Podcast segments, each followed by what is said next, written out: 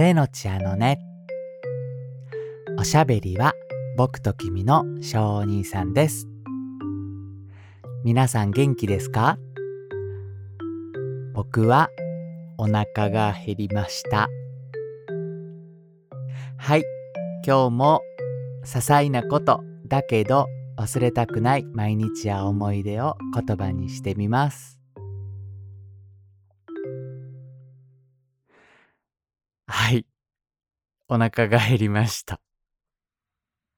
えー、お腹が減ってるので、お腹の音が入らないか、マイクに入らないかどうか心配しながら収録しています。なんかね、食べ物のこととかもなんか喋りたいなと思ったらなんか、うん、すごいお腹減ってきて。はい。僕ね、あの、好きな食べ物がいっぱいありまして、その、いっぱい好きな食べ物あるんですけど、好きを超えた、なんか好きを超えた、もうなんかね、酸素みたいな、ないと人生が生きていけない、楽しくない、生きていけないみたいな、そういう食べ物が僕二つあって、で、一つは、卵ですね。で、二つ目はコーヒーなんです。皆さんもそんななくてはならない食べ物ってありますか？お米とかはね、必需品だったりしますよね、皆さん。で僕、お米より卵とコーヒーですね。はい。でね、コーヒーについてはね、今ね、飲みながらこう、話、ゆったりと話してるんです。なので、ちょっと満たされてるんで、コーヒーは今度話すとして、お腹が減ったから、卵の話をしたいなって思います。あ、もう今卵って言っただけで 聞こえません？今大丈夫でした？なんか、ちょっと、狂って言いましたよ。はい。ちょっと思いっきりなったらごめんなさいね。そんな食欲をそそる卵ですけど、皆さんどうやって食べてますか？どんな風に食べるのが好きですか？目玉焼きとか、うん。卵焼きとかだし巻きとか、卵かけご飯とか、ね、いろんなものにトッピングしたりとか、カレーの上にね、乗せたりとか、いろいろあると思うんですけど、僕ね、あの、料理が好きで、よく晩ご飯は僕が作ったりするんですけど、で、もちろん、卵料理が結構多くなるんです。で、卵料理の時は、奥さんのケイちゃんも卵大好きなので、もうね、僕の周りで、卵様、卵様って言ってね、はしゃいでるんです。あのおじゃる丸に、横で飛んでる、あの、電ボっていう子いるじゃないですか。あの、ホタルみたいな子、おじゃる丸の横で、おじゃる様、おじゃる様っているじゃないですか。本当にあの感じで卵が好きすぎて、卵様、卵様、卵様、卵様ってはしゃいでるんですよね。で、僕ももうそこから卵に敬意を表して、もう卵様って呼ぶようになったんですよね。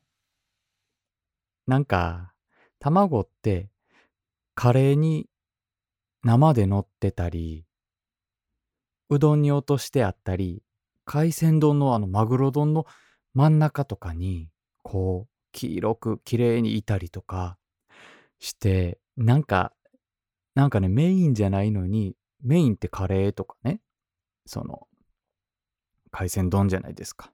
でも、メインじゃないのに、ど真ん中であの色でキラって光ってて、つるんってしてて、あの目を引く主役感というか、本当にもうなんて言うんですかね。鎮座してる感じ、なんか神々しく見える感じが、もうなんか、僕たちの中では、卵様なんですよね。うん。あとは、変幻自在なところとか、どこでも活躍している、ね、ところとか、もう卵様だなって思うんですよね。はい。で、僕ね、今、ちょっと体を絞っている時期で、その食事管理ですね。主に、うん、糖質を制限して、タンパク質とか野菜中心で、ね、食事してるんですけど、うん、やっとこさ今は体脂肪率もね、やっと一桁に戻りました。やっぱり体が軽くって、なんか気持ちも嬉しくなるしね。で、そのと糖質制限で食べられないものがたくさんあって、そのご飯とパンと麺とあの粉もん、お好み焼きとかたこ焼きとかね、そのあたり粉を使った。だから片栗粉とかも天ぷらも唐揚げもそう制限しないといけない時もあって、あと甘いものですね。で、その時に助けてくれたのが、この卵様、卵でした。うん。で、その助けてくれたっていうのが、お米とか、そういう主食の代わりに、その卵をうん、お米の代わりとかにして食べるんです。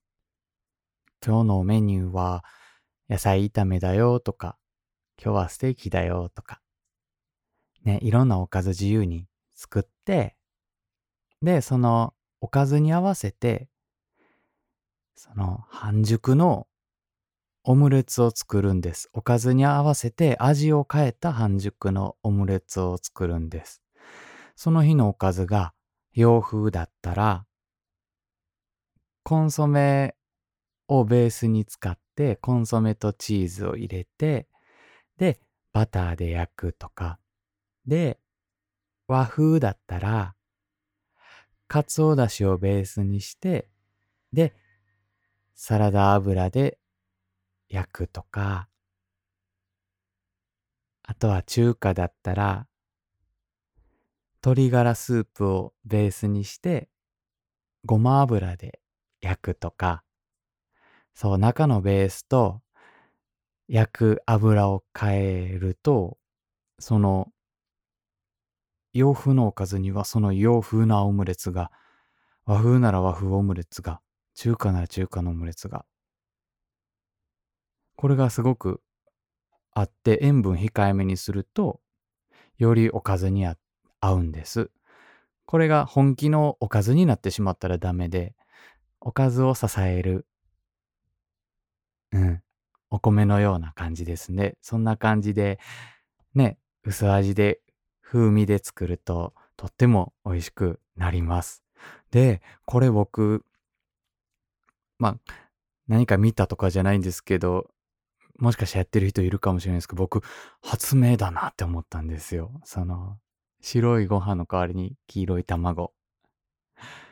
でね、この、うん、僕たちのお家ではこれは発明と呼んでるんですけどこの発明のおかげでですね、うん、白いご飯少なめでもいいし、全くなくってもそれが続けられるっていうね。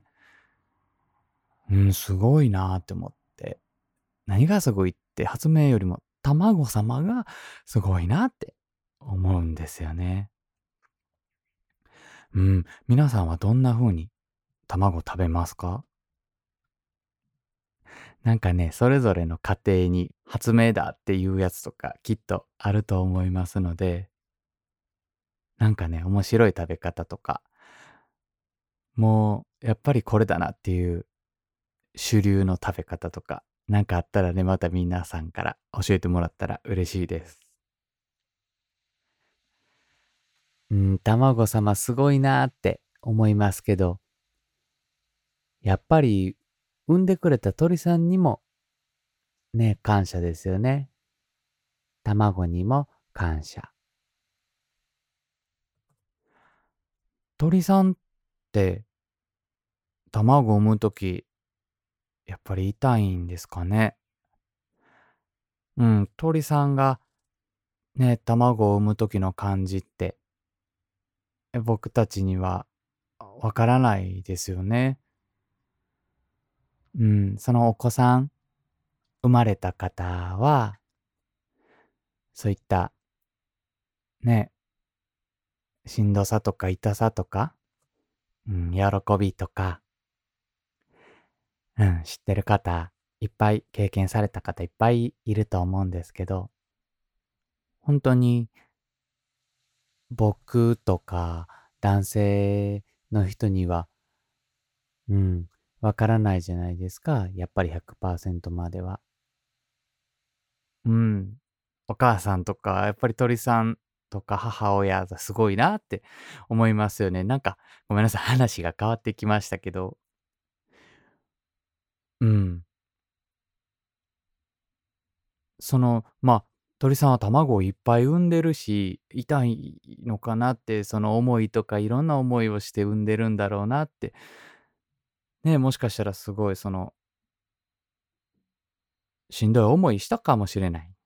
でも、僕たちのそれでもね、それを産んでくれたから僕たちのその毎日が支えられてるっていうのは、本当にね、感謝だなって思いますよね、なんか。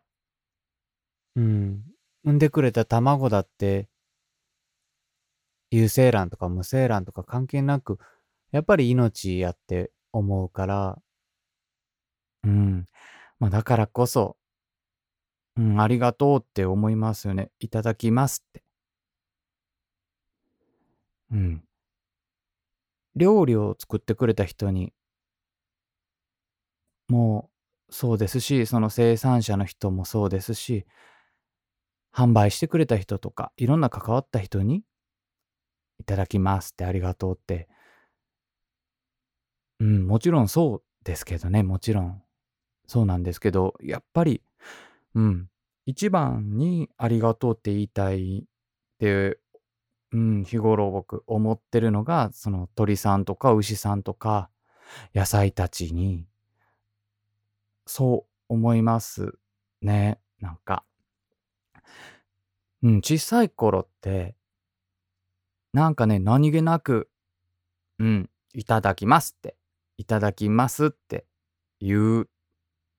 これが挨拶で、うん、何気なく言っていたような気がしますね。うん。もっと心込めて、いただきますって、いただきますって言えるようになりたいですね。うん。急いでたら、いただきますってなっちゃう時も僕もやっぱりあるので、うん。あの、食べる前の挨拶とかをね、そのうん、いただきますって言うんじゃなくって、もう、ありがとうでもいいぐらい、ね、食べる前、ありがとうでもいいぐらいに大事な、なんか気持ちかなって思います。ん？ちょっと待ってください。また長くなってますよね。えー、そうなんですね。はい。うん。卵様の話でした。皆さんもあの、オムレツでご飯の代わりにオムレツっていうのもやってみてください。薄味で主張しないおかずになっちゃダメっていうところがポイントです。うん、卵様の話。ああ、すいません。ちょっと思い出したんですけど、そんな卵大好きな僕なんですけど、実はね、小さい頃、卵アレルギーだったんです。うん、結構アレルギーだったみたいで、で、僕のお母さん、いろいろ大変だったみたいですね。うん。やっぱり、うん、やっぱり、あれですね、母に感謝ですね、ここでも。ありがとうって。う、お母さんありがとうって。鳥さんありがとうって。卵様ありがとうっていう感じですね。はい。なんか、卵ってお母さんの感じがしません？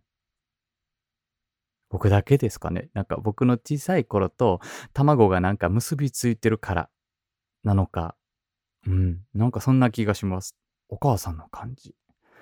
卵様はママの味みたいな。そんな感じですね。うん。あ、はい。話が長くなってますね。うん、これはちょっとやめときます、今はね。はい。今日はこの辺で終わりたいと思います。このあのねの後書きとイラスト、あと僕のインスタグラムが概要欄にありますので、ぜひそちらも見てください。おしゃべりは僕と君の小兄さん。絵は僕と君のけいちゃんでした。今日も明日も素敵な日になりますように。お腹が鳴らなくてよかったです。